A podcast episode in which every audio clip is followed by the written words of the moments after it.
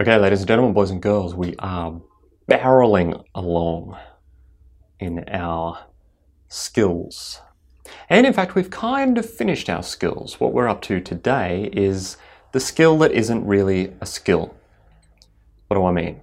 So far, we have talked about those four significant compartments of legal skill sets that I think are crucially relevant for anyone who actually wants to develop an effective legal career.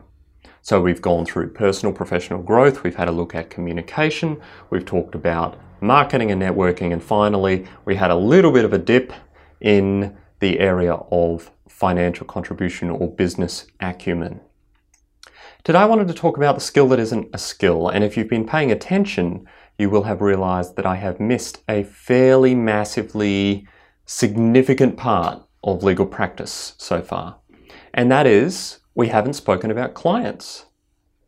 At its most fundamental, legal practice is about clients. Everything you do is about people in some way.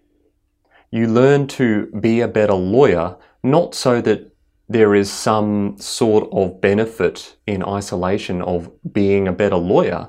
You learn to be a better lawyer so that you can better serve your clients. Perhaps you learn to market yourself or develop relationships better so that you can offer your excellent legal services to a broader range of people.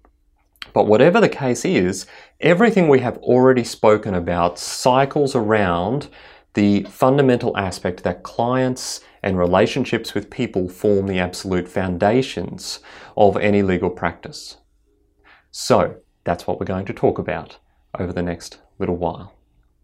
The client is not a skill. I could talk about people skills or something like that. To some extent, we could lump that in with personal professional growth. I just want to have a general conversation with you about clients because learning to serve your clients well is going to be critically important. We need to learn how to balance the professional and ethical side of our duties with the client service side. We need to have a talk about how clients fit into our overall health and wellness as practitioners. But we also need to talk about how to deal with client expectations, how to actually deliver things that clients will value. A lot of the skills we've already spoken about are going to help you with that.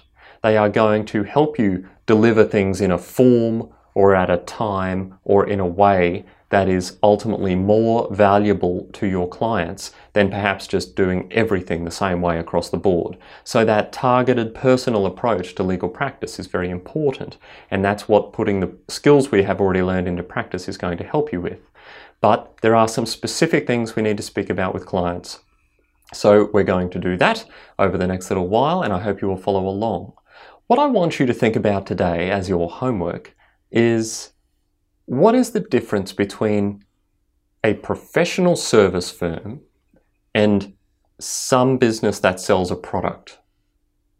I'm asking you this question very specifically because more and more the practice of law is becoming commoditized. It's becoming more business and less professional services. And I'm not totally convinced that that's a good thing. So I want you to do a little bit of research, do a little bit of digging, have a look around. What is the difference traditionally between professions and non-professions? How are they different in terms of their structure and what they do? Where is the focus of a law firm supposed to be? Should law firms actually be run more as businesses or more as professional services? And does that make a difference? How does it make a difference? Think through this process because this is where the clients come in.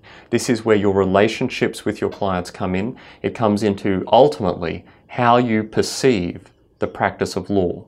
We cannot ignore things like commerce for the reasons that I've already said earlier, but nor can we necessarily let them take over the entirety of what we do as professionals. So if you are a younger lawyer, you may not have even thought about this before. Now is the time to do it.